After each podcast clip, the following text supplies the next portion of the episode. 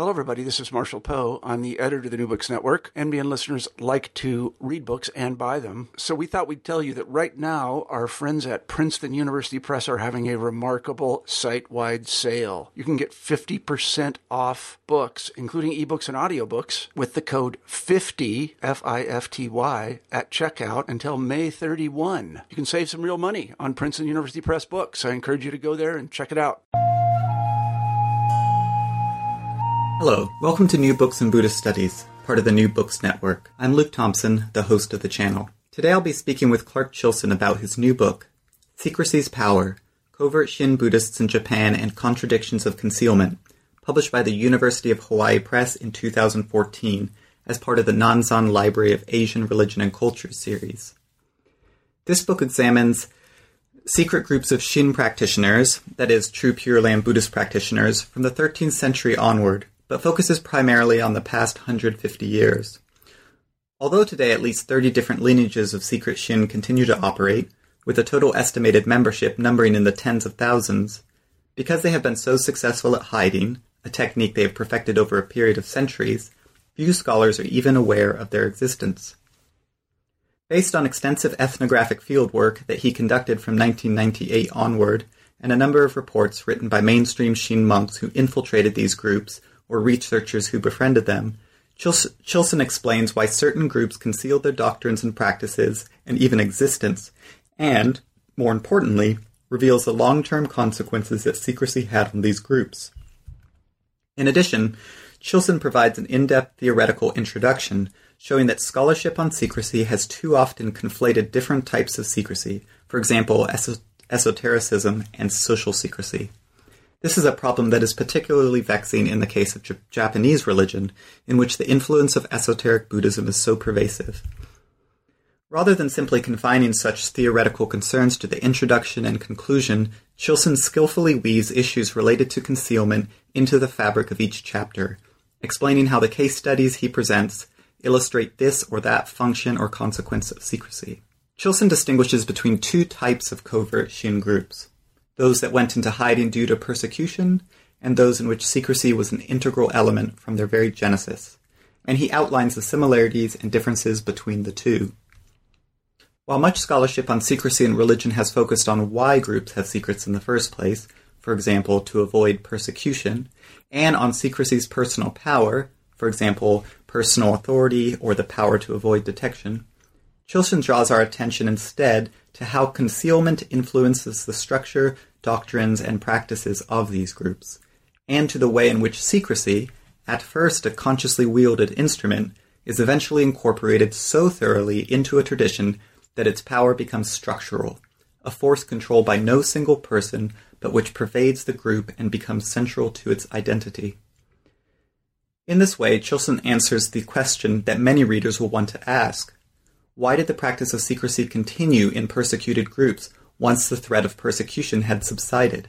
On a fascinating journey that takes us from Shinran's 13th century admonition of his eldest son for claiming to possess secret teachings to a 21st century covert Shin leader who worries about the dwindling number of adherents, we hear of secret caves in southern Kyushu used for clandestine worship, dietary proscriptions of chicken and milk, punishment of covert Shin members in northeastern Japan, ranging from promises to abandon covert Shin to crucifixion, and a covert Shin group whose members associated them with the Kuyado and became ordained Tendai priests in order to deflect suspicion.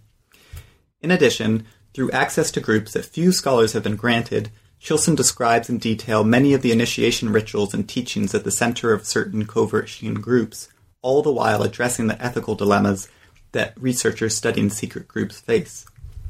This book will be of particular interest to those researching or interested in Jodo Shinshu, that is, Japanese Pure Land Buddhism, secrecy in religion, secret societies, Edo period regulation of religious groups, modern Japanese religion, and religious identity. I hope you enjoy the interview. Hello, listeners, and welcome back to New Books in Buddhist Studies. I'm Luke Thompson, the host of the channel. Today I'm with Clark Chilson, and we're going to be talking about his new book, Secrecy's Power Covert Shin Buddhists in Japan and Contradictions of Concealment, uh, published by the University of Hawaii Press in 2014. Clark Chilson is Associate Professor in the Department of Religious Studies at the University of Pittsburgh, where he is also a faculty member of the Japan Studies Program and Asian Studies Center of the University Center for International Studies. Clark Chilson, welcome to the show, and thank you for taking the time to speak with me today. Well, thank you for giving me the opportunity to speak about my book. I appreciate it. No, no, pleasure's mine.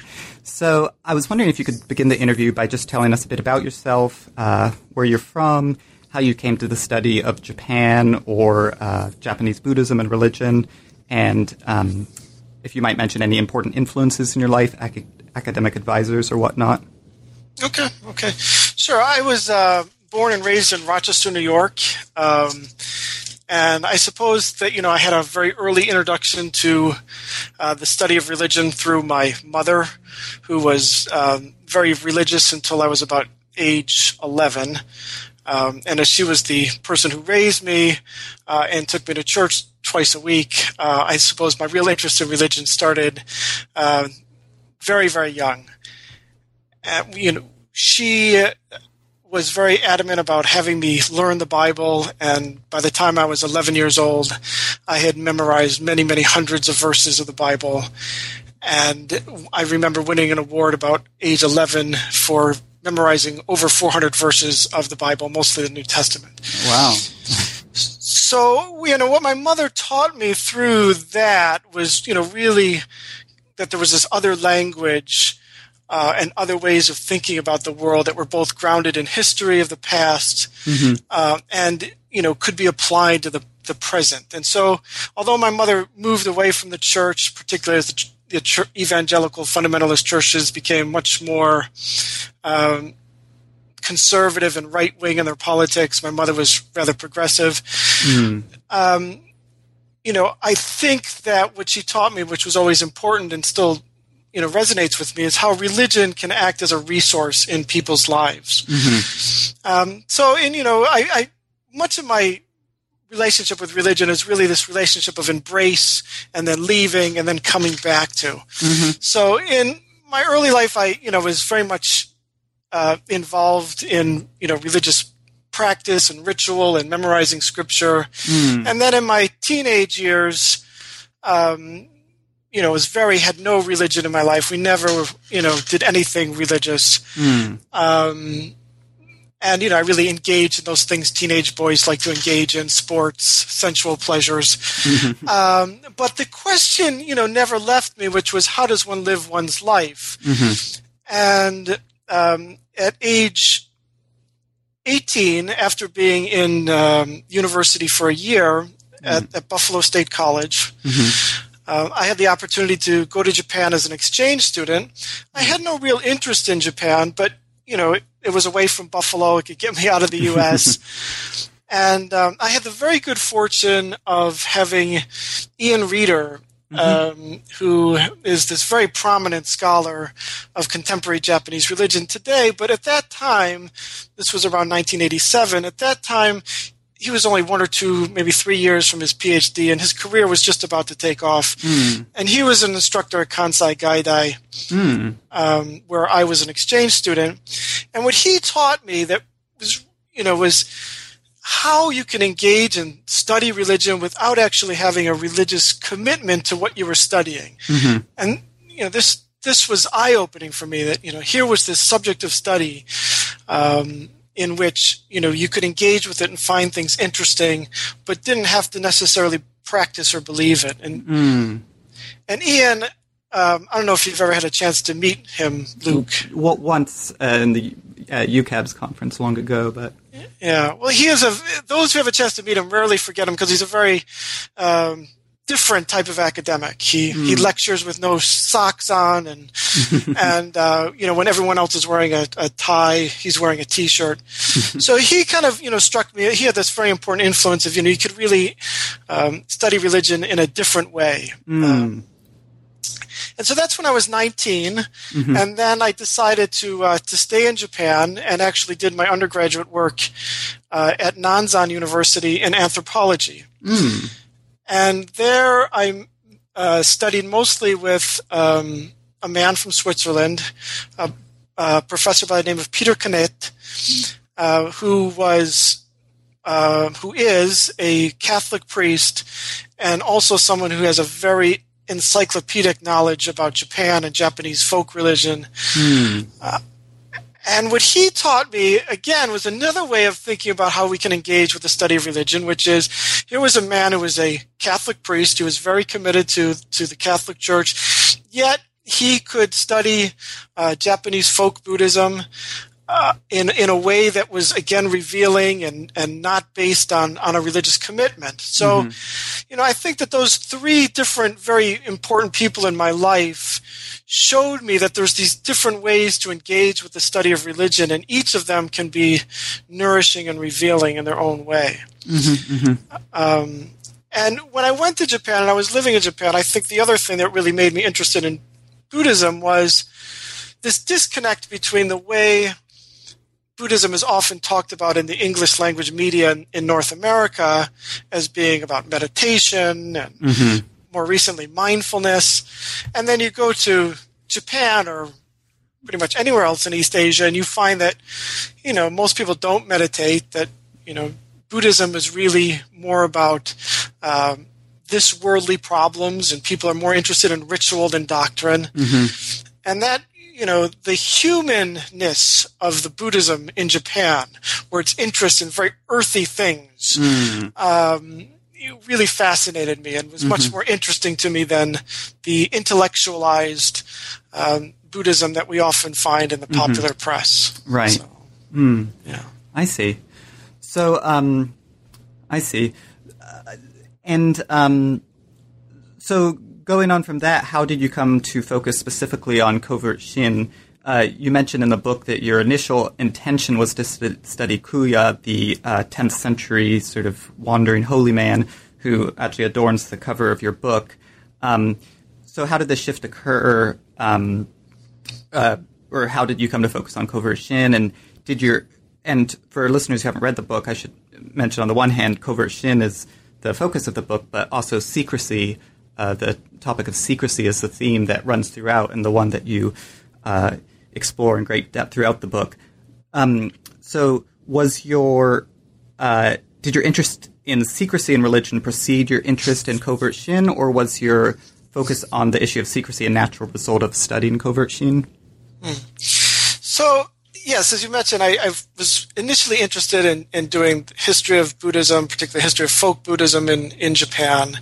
And I had written, you know, my MA thesis on uh, a biography of, of Kuya. Mm. And, you know, in, going back to this theme of, you know, embracing leaving and, and coming back in a different way, you know, after um, I left Kansai Gaidai, you know, I had um, I studied um, religion, anthropological studies of religion at Nanzan, and then I went to the UK and studied with, with Michael Pye at Lancaster University. Hmm. And then uh, Ian Reader had also returned to, to the UK, and so I started actually doing my PhD under his guidance. Mm. Um, so my my first instructor in, in, in, Japanese religion and my last in a formal context was Ian Reader. Mm. And um, Ian was very, you know, interested in, in, in contemporary things, mm-hmm. and you know, his his influence, you know, on me was was really profound, and and so when I was working on Kuya, I was looking at Kuya uh, both in the historical and contemporary context, and stumbled across across uh, a group of people who had a relationship with Kuya that you know I I wasn't quite sure of. Mm-hmm. So there's these statues of Kuya, uh, one of which is on the cover of the book, mm-hmm. in which Kuya has this these images of little men-like figures coming out of his mouth, and they're little bodhisattvas, each representing one of the syllables of the Nembutsu. So Namu Amida Butsu. So there's the six there. Mm. And art historians have, have taken a real interest in these, and so they've documented where each one of these are. Hmm. And these people told me that they had a similar image in a in an area of the country where no art historian had mentioned there being one. Mm. And so I was very eager to see it. I thought I'd made a real discovery for art historians. um, but they were not too eager to show it to me. Mm-hmm. And so I found this odd that, you know, here were these people who were interested in Kuya. They were at this Kuya memorial service in Kyoto where I met them. They lived nowhere near Kyoto. And I, I asked them to visit and they said, basically they said no. And I kept asking in kind of a slightly aggressive, slightly obsequious way. And eventually they had a, a, a group of older men had a conversation and, um, the one of the men gave me a phone number and some very basic directions and said, "Call and we'll set up a time." Mm-hmm.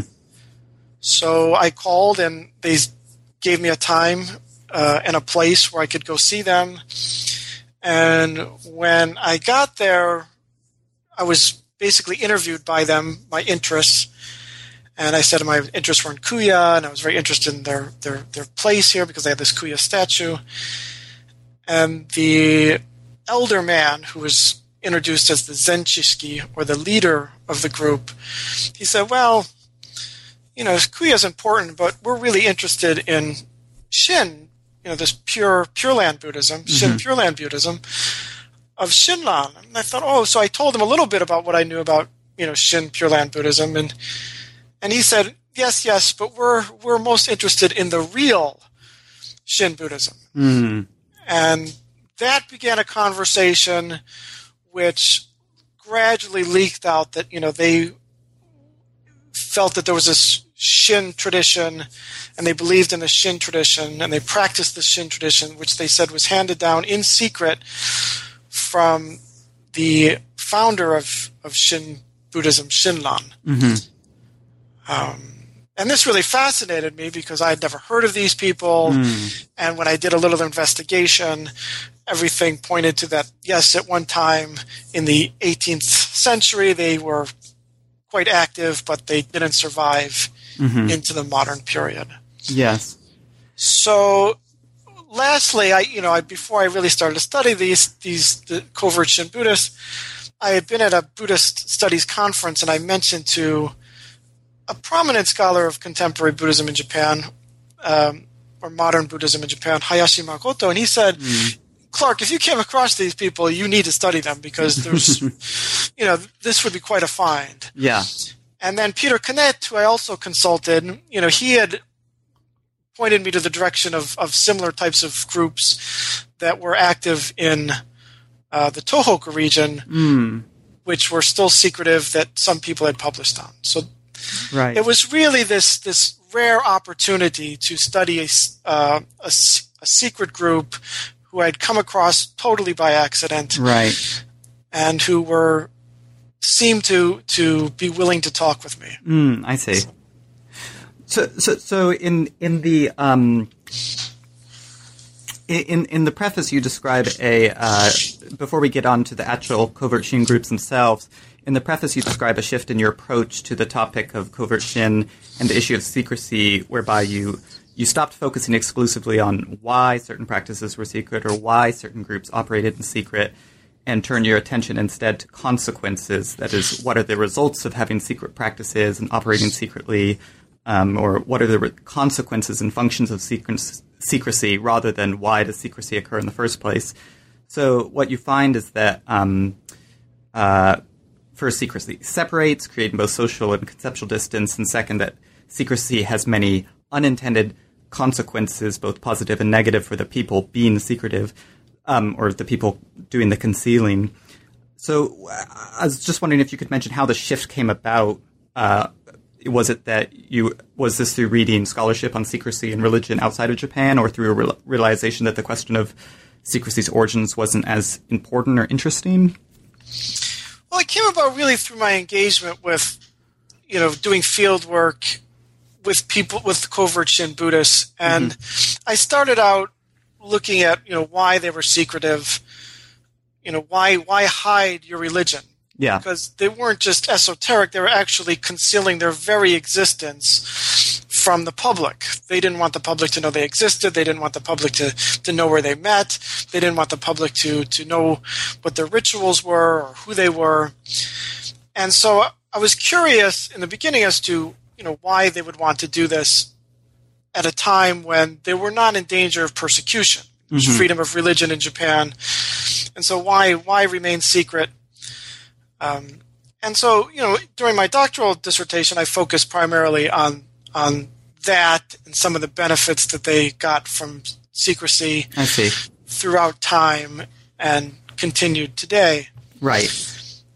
Then you know I I it, I felt at some point in my fieldwork that I needed to uh, to be a little bit more upfront with with uh, the people I was doing fieldwork with. Mm-hmm. They had invited me to become initiated, and I declined for some ethical reasons. I didn't think it would be right. Mm-hmm. Uh, uh but you know, I was reading and finding these historical documents about things that they were saying, and I was finding, you know, very minor publications done in house by uh, Shin Buddhist priests that were basically revealing, you know, a lot of the secrets that they had discovered through covert action of their own. They infiltrated right. these groups. These are these are these are Shin Pure Land priests from the sort of mainstream uh, Shin Buddhist institutions. Correct. Right. That regard these covert Shin Buddhists as heretics, and so they would go in and uh, you know either find some connection or try to find some connection through their their temples and and and then expose you know expose them. Mm-hmm. Um, particularly early 20th century when they were becoming when they were growing fairly rapidly for a short period. I see. So and so the, the the long and the short of it is is I actually knew more of their secrets than they were actually telling me. I see. but I but they kept saying, you know, this is, you know, you know, all this no one knows about this, no one knows about that, and I was happy to go along with you know, letting them believe that for a while. Mm-hmm. And but eventually I felt I need to to show them some of the things that I had found to let them know, you know, actually what I had what I knew. Right. And so when I showed the leader this, he was he was quite disturbed at first. Um, you know, he said, "Oh, this should never happen." He had heard that these kind of things had happened, but he never actually had seen it, mm-hmm. and that you know, you know, we're told we should, you know, slit our stomachs before revealing this type of thing, and yeah.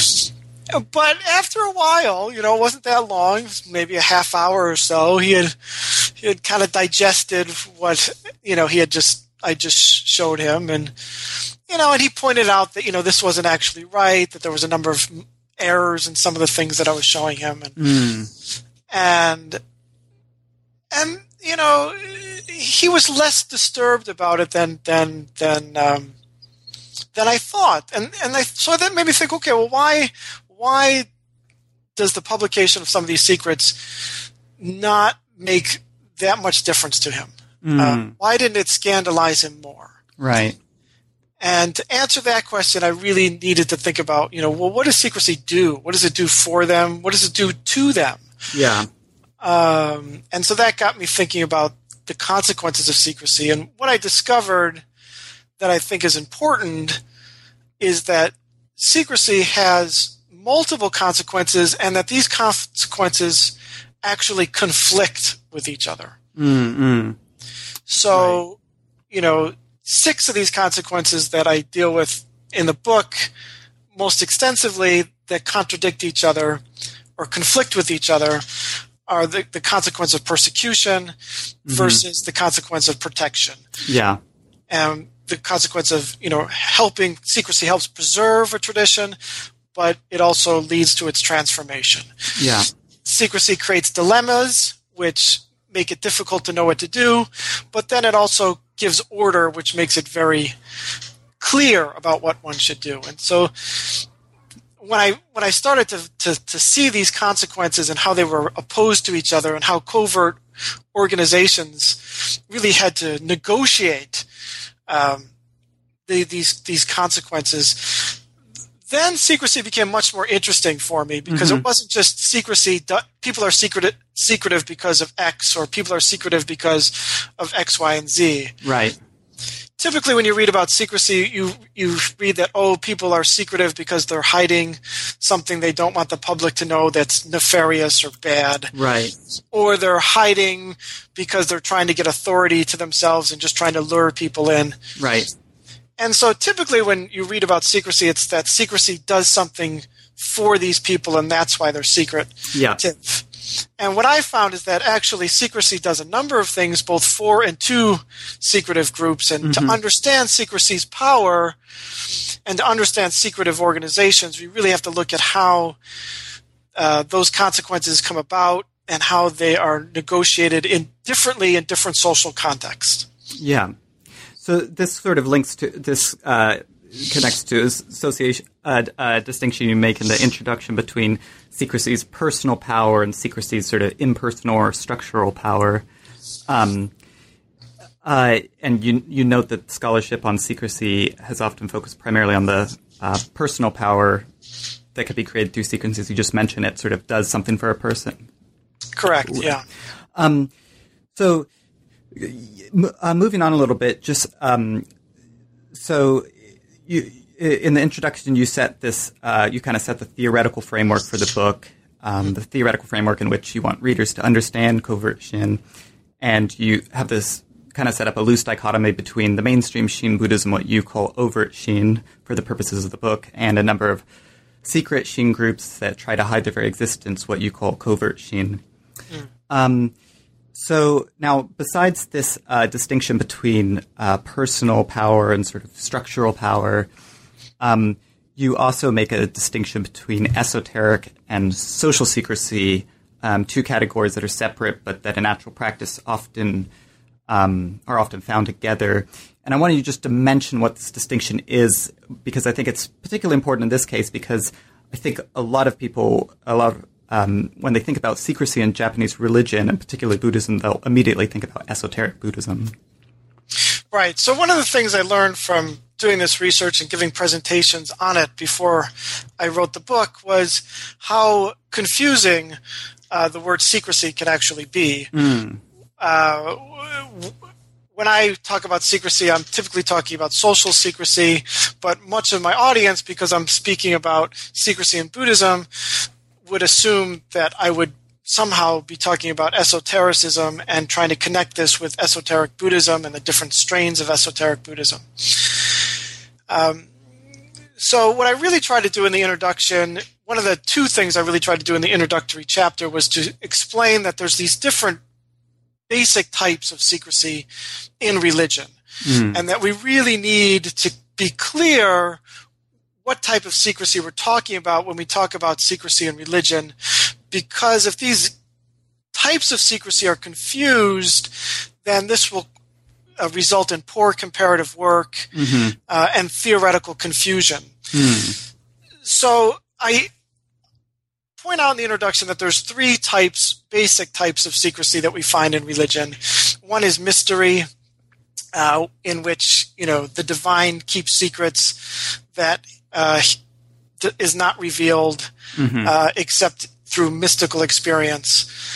Uh, and then we have esoteric secrecy, which, like mystery, is also hidden by the divine, or something that, if not the divine, then some some ultimate truth that transcends the social world. So the truth that esoteric secrets purport to hold is not contingent upon the social world. In other words, it's it's it's it's an ultimate truth that would transcend history.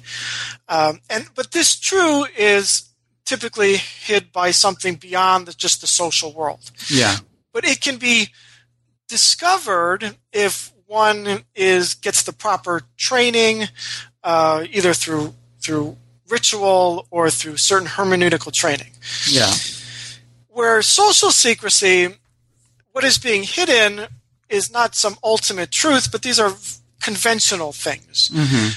and these are the divine or something that transcends the social world is not hiding it from people the way it would be in mystery and esotericism, mm-hmm. but social secrecy is really when people hide things from other people. Mm-hmm. Um, and so when we talk about secrecy in religion, we need to be clear what type of secrecy we're talking about. Otherwise, we can confuse the categories, and this can have bad consequences.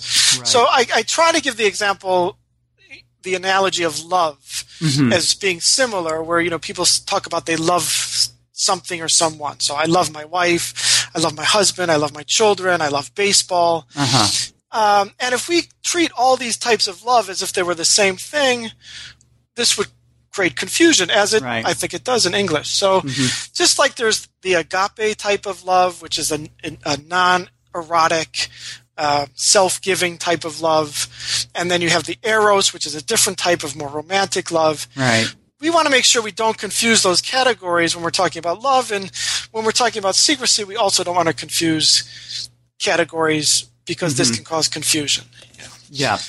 So, so, so to give an example, like the eso- the esoteric, um, you know, you could take a scripture like the Lotus Sutra, and it's not that it's not uh, there's no social secrecy there because it's not hidden from anyone, but there's an esoteric secrecy. There can be an in certain interpretations there could be an esoteric secrecy, which is the sort of hidden meaning behind the what one sort of reads on the surface.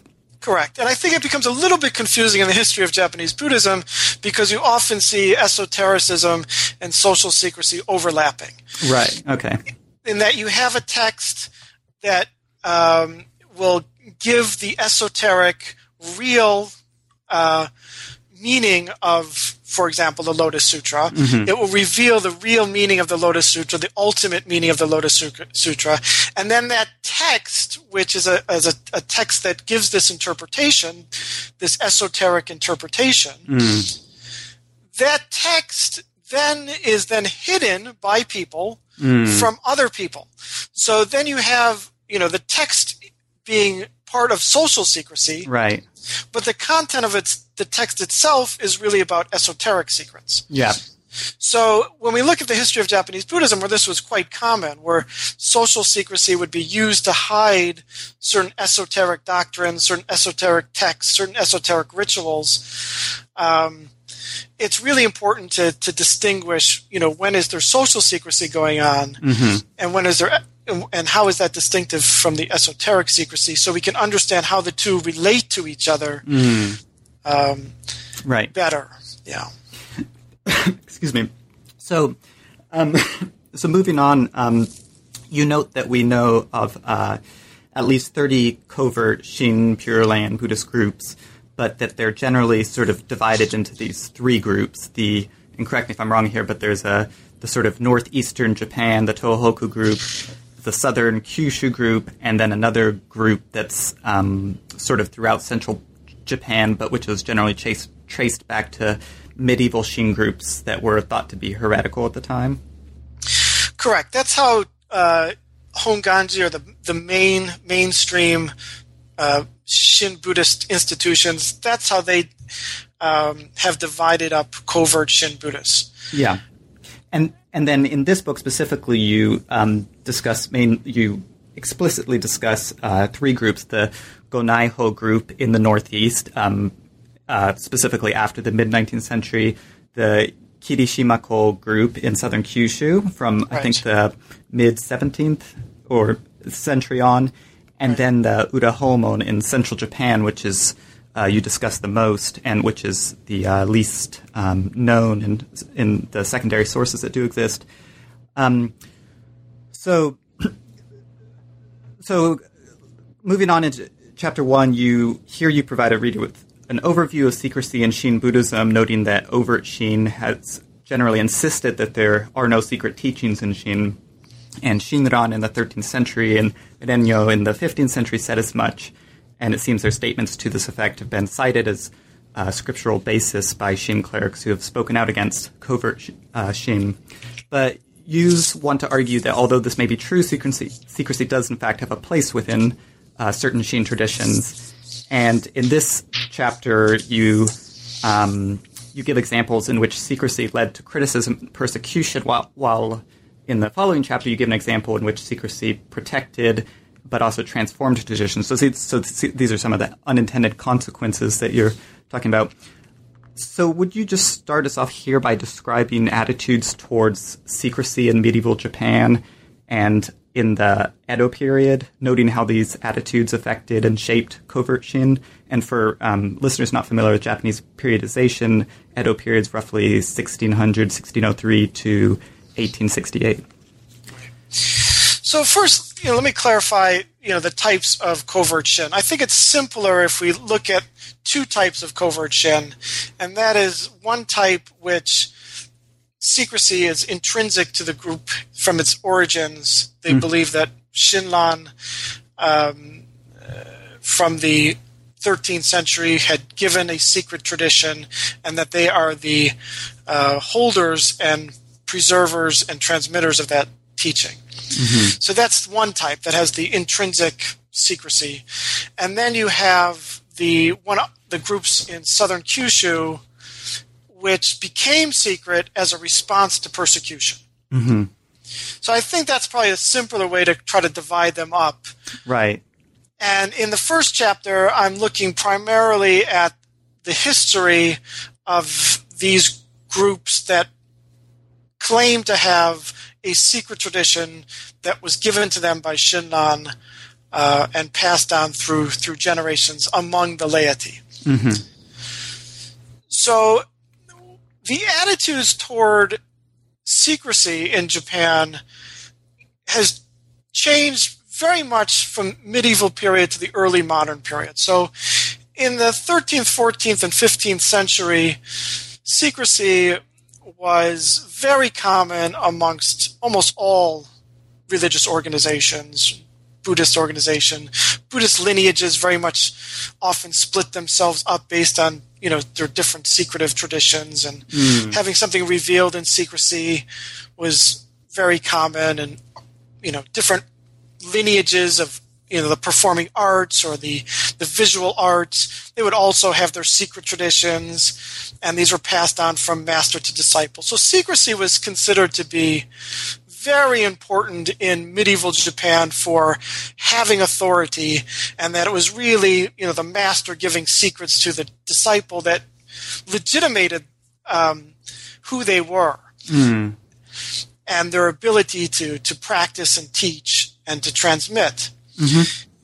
In the 16th and 17th century, when Confucianism becomes prominent uh, and a prominent ideology, secrecy is really held in, in, in question. Mm. And so we find that the type of authority that could be gotten from secrecy in the medieval period is not the case when we get into the 18th, 17th, 18th century.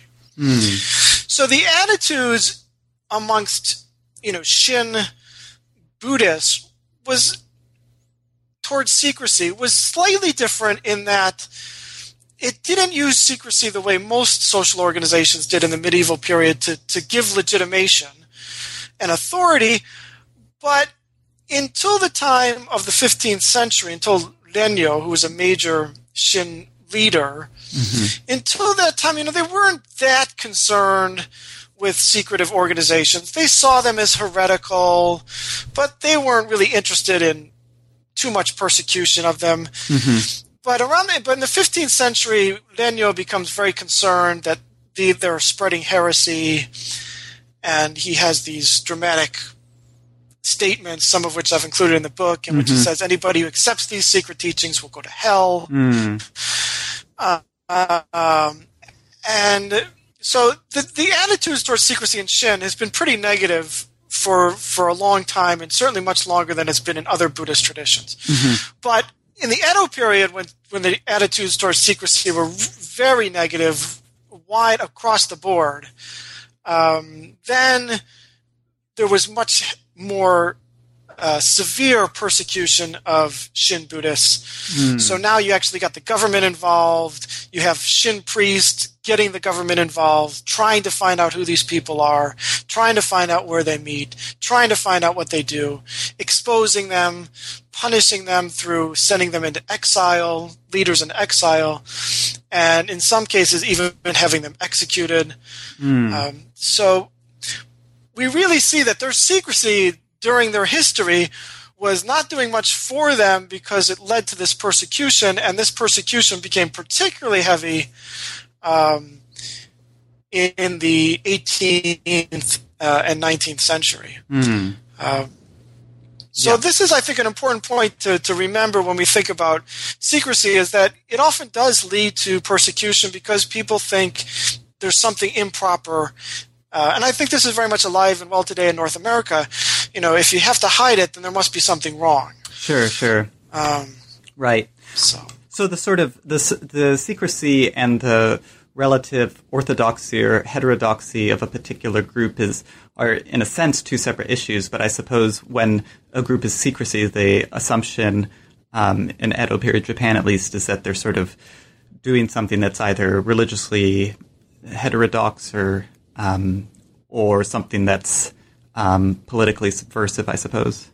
Yes, I mean the very idea that you would have a secret is in from the 17th century on becomes one that's very suspect Right. and continues continues today. So, you know, they were not secretive because they were persecuted. They were persecuted because they were secretive. yeah. Right. And So, right. So, which well, that actually leads us to this the the group you focus on in chapter two, um, actually, which uh, is a group in southern southern Kyushu, the uh, Kirishimako, which was active from the early or the mid 17th century. And you note you note that this group faced intense hostility as the Shimazu, the ruling family of Satsuma, had uh, persecuted Shin Buddhism from at least the late 15th century. Um, so, could you just first tell listeners, I mean, who were the Kirishimako? Okay. So let me give a little background to- explain the Kirishimako. Um, that is surprisingly unknown even amongst experts on Japan. And that is in the Satsuma Han, which was one of the largest, most powerful uh, feudal um, domains in Japan during the Edo period. So from the, you know, particularly during the 17th, 18th, 19th century they did not allow anyone to be a Shin Pure Land Buddhist. Mm-hmm. They had actually prohibited and banned Shin Buddhism, and if you were caught to be a Shin Buddhist, you would be punished, sometimes very severely. So, like the secretive Christians, Christianity was also banned during this time throughout Japan. Those who remained in the tradition went underground. They had to hide their tradition to avoid punishment. Mm-hmm. So different than the groups, you know, the, the groups we discussed in the first chapter, which were, you know, secretive and then persecuted. Right. These were groups that were uh, perfectly fine, but then had to become secrecy secretive to avoid persecution. And so s- tiny groups of people uh, continue to practice uh, to continue to practice Shin Buddhism, a very orthodox type of Shin Buddhism, in the beginning at least, in secrecy, so they would not be persecuted. And they, you know, they would they would meet in caves, and we actually have um, in southern Kyushu today. Uh, historians have preserved some of the the um, the caves in which they met. They actually went underground. Literally, they dug holes in the side of the you know the side of uh, hills or in the ground, and they would create chambers underground in which they would go into and have their worship ceremonies, or they would go out in boats and have them. And so there was lots of these different little groups in, in, in hiding, and you know some of them probably died out, and some of them survived. And one of them that survived was a group called the Kirishimako. Mm-hmm. And so they apparently started out as uh, a rather typical group of Shin Buddhists, and we know this because of you know um their their mythology is makes Amida Buddha Amida Buddha central. Uh, they read Shinran and Rennyo as scripture; those are central scriptures to them. They celebrate the the, the death dates of uh, Shinran and Rennyo.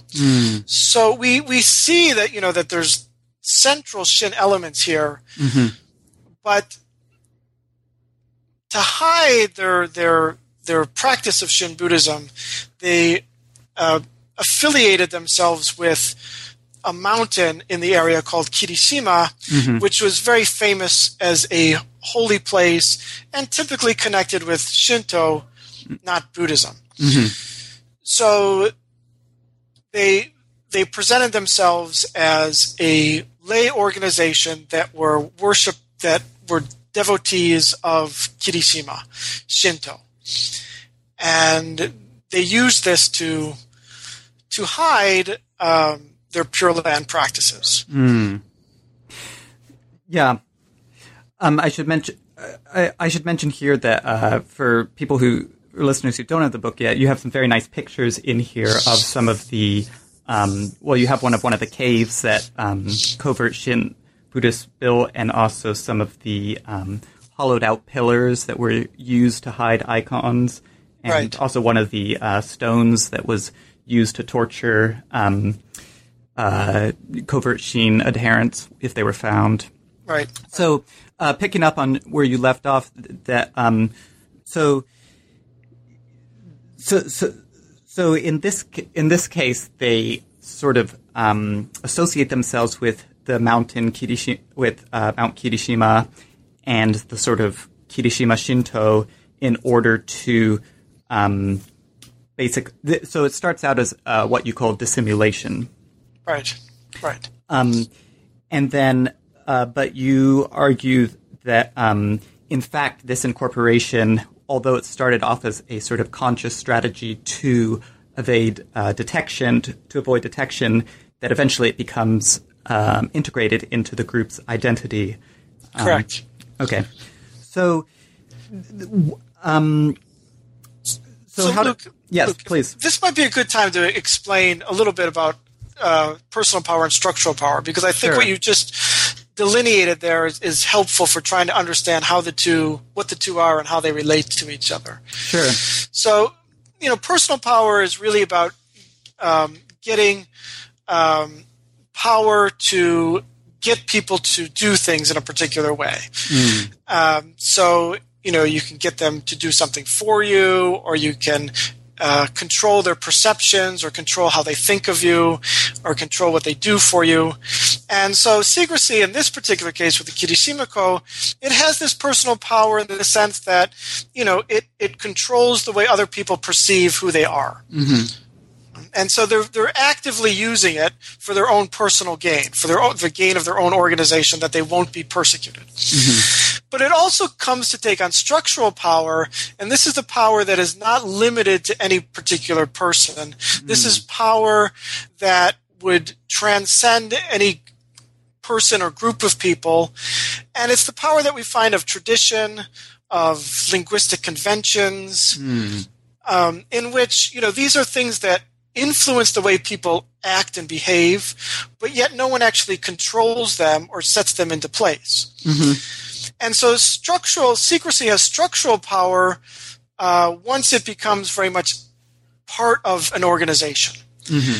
And so, in Kirishimako, you know, secrecy becomes part of their identity, and it is you know, by the 19th century, it is being referred to as sacred, and therefore any revealing of secrets to outsiders becomes a grave um, taboo, which you know they said would lead to rebirth in hell. Um, so it becomes yes, it becomes part of their identity, and when it becomes part of their identity, then it really takes on not just a personal power, but then it takes on a structural power. And it's because secrecy has structural power that it's really hard to to negotiate some of the the conflicting consequences of secrecy. Mm-hmm, mm-hmm. So, I mean, you know, people say, well, if they're persecuted because they're secretive, why don't they just come out and stop being secretive? Why don't they just be open? Right. I mean, this would solve their problem, wouldn't it? Right. and then the response is well there's this you know once it becomes part of who they are Right. once it becomes a, a, a method for for giving structure to the religion you can't just there's no way you can by coming out in the open would would is really an option without radically changing the religion as a whole Right. Yeah. Which wouldn't have been true in the very beginning if they'd only been secret for a very short while. Correct. With the Kirishimako, yes. With any group that goes into hiding f- to protect themselves. Right, yes. right.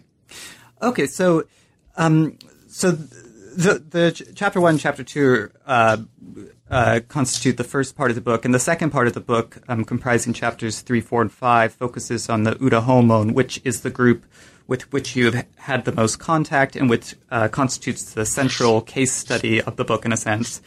Um, and you also note that this is the group that's been most neglected in secondary scholarship, though of course there's not much secondary scholarship anyway on any of the Right. covert Shin groups. Um, could you um, could you just uh, maybe just very briefly mention what or who the Ura Homon are? Okay. So Urahomon are, are one lineage of which there's probably you know at least several and maybe dozens of lineages in central Japan. Um, there's at least 30 lineages throughout Japan that we know that are covert Shin Buddhists of the intrinsic secrecy type.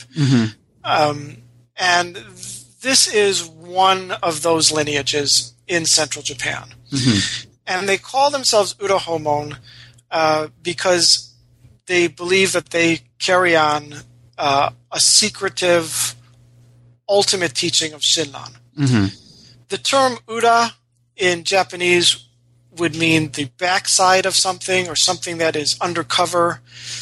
Um, so something not seen would be Ura. And Ura Homon would would be the secret teaching. So the Homon could be the Dharma or the secret, the secret, the the um, the Homon being you know the Dharma or teachings, and Ura being secret. So this is a name that they sometimes refer to themselves as. And you know they're a lineage made up of today, you know, I'm going to say about seven or eight major leaders who each have uh, groups that they lead. Um, typically, they'll meet.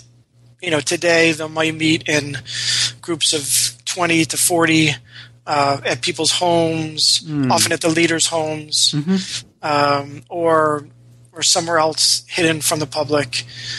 Um, and many of the men who are the leaders of these groups are are wealthy, um, so they are able to support them, um, live in nice size houses, which allow for these types of meetings. Okay, so so so um, so, so so so in these three chapters on Ura Homon, in the in the first chapter, chapter three, you um, you basically um, well, this goes back to the introduction in which you identify three strategies often used by covert groups to hide, uh, which you identify as limiting visibility, dissimulation, and then just silence, complete silence. And Right. in chapter three, you discuss um, one particular branch of the Ura Homons, uh, one particular branch's use of dissimulation. So, could you just say what dissimulation is and um, why this particular, the founder of this branch, a man named Ono, turned to dissimulation in this case and what that entailed? Sure. So, but dissimulation, what I mean is when someone pretends to be something that they actually um, do not primarily identify with. So, like the Kiri, Kirishimako with the Kirishima Mountain Shinto. Exactly. So, in other words, they don't, you know, when they meet together, they may see themselves as being Shin Buddhist, uh, but when they're out in public, they would present themselves as Kirishimako. Yeah. Uh, And you, So- and you also mentioned the uh, like the crypto Jews and crypto Muslims in 16th century Spain as examples. yeah, they also do this. You know, so you know they might go to, you know, crypto Jews might go to a uh, might have went to a Catholic church and lit candles on Sabbath, and and um, you know even in certain cases even uh, would keep pigs as a way of indicating we really aren't Jewish. Um, so yeah, this is and you know the secretive Christians did this in, in Japan as well. So this is a fairly common strategy that covert organizations use. I mean, for example, in the CIA, you know, reporters, for example, are often you know people who are actually working for this, the the CIA, uh, and this is why you know when reporters are are arrested somewhere. Um, you know, the intelligence community uh, typically denies that they're they're Right. working for the CIA. But so they're you know, you're, basically it's presenting yourself as something that you're really not. Yeah. Um, and so, the case of of Ura Homon, Ono, the, the the leader in the late 19th, early 20th century, he had a problem, and that problem was, you know, he was getting a lot of people who were interested in what he was saying, and so he had a lot of people appearing at his home, and this looked quite strange to the neighbors and and and the local law enforcement, and he decided that um, he needed to connect himself with some religious institution.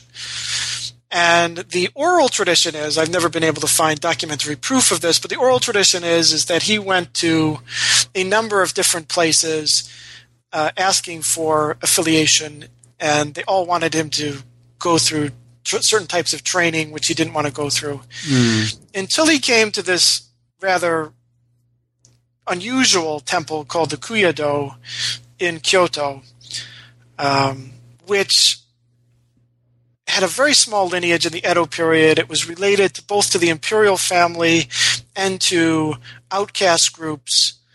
Um, and when he approached them, um, they were receptive. And we do have documentation of their giving him a religious affiliation in the late 1880s. So, so basically, he, he then started to present his organization as a lay uh, group that was devoted that was devoted to Kuya, and that was part of the Kuya Do lineage. And so this, you know, kept him and his disciples from uh, being investigated for what they were really doing. And central to the Shin Buddhist tradition is the recitation of Amida's name, so the Nembutsu. And this was also very central to the Kuya Do. So it wasn't a big leap. Um, and you know that that relationship has been strained over the past hundred years. It's very strained today. Um, You know, uh, but it, it continues among certain uh, groups.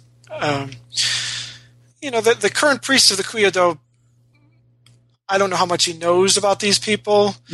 Um, he's currently a professor at Kyoto, Kyoto University in agriculture. um, so, but yeah, the relationship is not what it was 50, Right. 60 years ago. Yeah. So, so basically, um, the Ono branch of the Ura Homon covert Shin Buddhists, um, when people um, become leaders or Zenchishiki within that branch, they actually go, they technically become priests of the Kuyado. So technically, they're Tendai priests.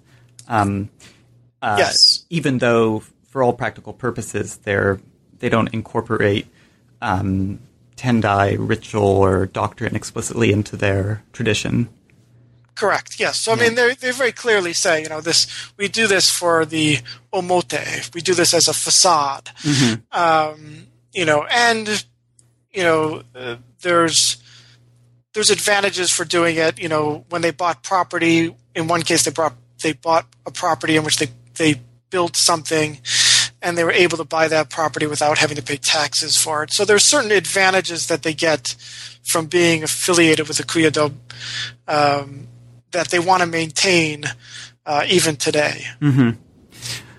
So um, we're getting closer to the end, but I, I did want you. Um, I wanted to ask if you could just stress address uh, um, the dilemma that you talk about in chapter four. One of the dilemmas that results from secrecy, namely uh, when to reveal, when to conceal. And you mentioned two situations in which this dilemma arises for the Ura Homon um, uh, in proselytizing um, and. Uh, Cases of persecution. and cases yeah. of persecution, right? Yeah. Um, where they're being sort of misrepresented in the media or by other groups. Could you just mention sort of these two dilemmas and how Ura Homon has gone about dealing with these dilemmas that are basically the result of being secretive? Right. Right. So covert organizations that want to persist over time, as covert religious organizations do, they face an inherent dilemma, which is, you know, you, to tell a secret you um, would no longer the secret would no longer be a secret if, if it's revealed. Mm-hmm. Um, but if you don't tell the secret, if you don't reveal the secret, then the secret will die. Mm-hmm. Um, so, which would go against the desire to keep the secret alive. So you have this tension between revealing and concealing, which needs to be negotiated. And this is important when you're proselytizing to new people. So typically the way covert secretive religions do this is they, they pass it on from generation to generation, and this is pretty safe uh, because it's in the family and people are considered less likely to betray family. Right. But when you go outside the you know kinship relationships and you proselytize to friends and neighbors, which does happen in Ura Homon, then you really have to be careful. So the the dilemma is, you know, how can you reveal? And typically I think the answer is that you know you need to have a balance between revealing and concealing. And what I found is is that it's not a balance. What happens is is all the authority is given to one person about who can reveal and conceal, who can reveal. Um, and that's how they solve, they attempt to solve this dilemma, um, is by saying nobody can reveal or proselytize and tell the secrets except for the leader. Yeah. You can bring people to the leader, but he's the only one that can, can do it. And so that's how they try to deal with that dilemma. Mm-hmm. And then in cases of persecution, again, you know, they could be persecuted, like after the Aum incident. you Right. know, are they doing something that's going to be dangerous to society? Um, and you know, so you had police getting really interested in, in, in marginal religious activities, and so really scrutinizing local villages. And so at that time, some groups came out and said, "Listen, you know, this is what we're doing Yeah. uh, to a certain degree." But So, sorry to interrupt. I should, if for listeners who aren't familiar with the Aum affair that you refer to as the 1995 uh, Sar- S- sarin gas attacks on the Tokyo subways by a new religious group called Aum Shinrikyo, I think. yes, And yes. um, right, and in fact, uh, two years ago there was that uh, special issue of the Japanese Journal of Religious Studies that sort of focused on the the way that the Aum affairs affected uh, new religions. Well, not just new religions, but I guess new mainly new religions and secretive religions in Japan. right, right. But you mentioned in the case of Ura Homon, a lot of um, even after the Aum affair, a lot of groups have sort of continued to. Um, I mean, it hasn't affected them too adversely. It sounds like. No, I mean, I think that in, in some cases the leaders decided not to say anything, and and and in a, in some cases some leaders went to the police and gave a little bit of description of what they were doing. Yeah. Um, and but the long and the short of it is that no, it didn't make a huge difference, um, and I think in part because the the as many secretive organizations, the covert Shin Buddhists are very much cell organizations, hmm. which means they're very small, pocketed organizations, which are very, which don't have networks which they're involved with beyond themselves. Mm-hmm. And so when you're talking about very small groups, and particularly of older people, mm-hmm. which many of the covert Shin Buddhists are, they were less of a concern. I see. Right. So, um, I think we're um, getting to the end. Uh, for uh, we still haven't it, just for um, uh, our listeners. The, in chapter five, you focus on um, Ura Homon teachings and initiation rites, and um, and uh, what those in, and you go into very interesting, uh, quite fascinating detail uh, as to what's exactly involved in those.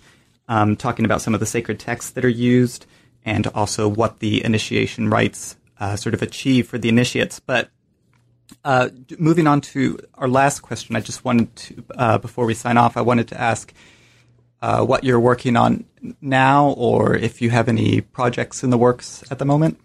Sure, yeah. Well, one thing I'm working on is, is Naikan. This is really where my focus is today. And Naikan is a contemplative practice that came out of Shin Buddhism that is also been used for psychotherapeutic purposes. And it really focuses on people getting to look at their lives in a contemplative setting. And they were originally the connection with secretive Shin is that the founder these were these contemplative practices were originally done in secret. But today Naikan is practiced in about 40 hospitals and it's quite widespread in in in Japan. Um, and you know, I hope um, for those who have a chance and willingness to read the book, I hope one of the things besides secrecy that people learn about is really that you know Shin Buddhism is a very very diverse and rich con- tradition Mm-hmm. that's very contested, and we really don't get that from most of the introductory texts. Yeah. Uh, simple introductory texts. It's just how rich and diverse Shin Buddhism actually is, Right. and Naikan is one aspect of, of that richness. Yeah. Right. Well, we'll look forward to uh, seeing um, seeing some uh, your next book on on that. Thank you. And um, well, thanks very much for speaking with me today, and uh, thank you to our listeners for tuning in. And that's it for today's new books in Buddhist studies. See you next time.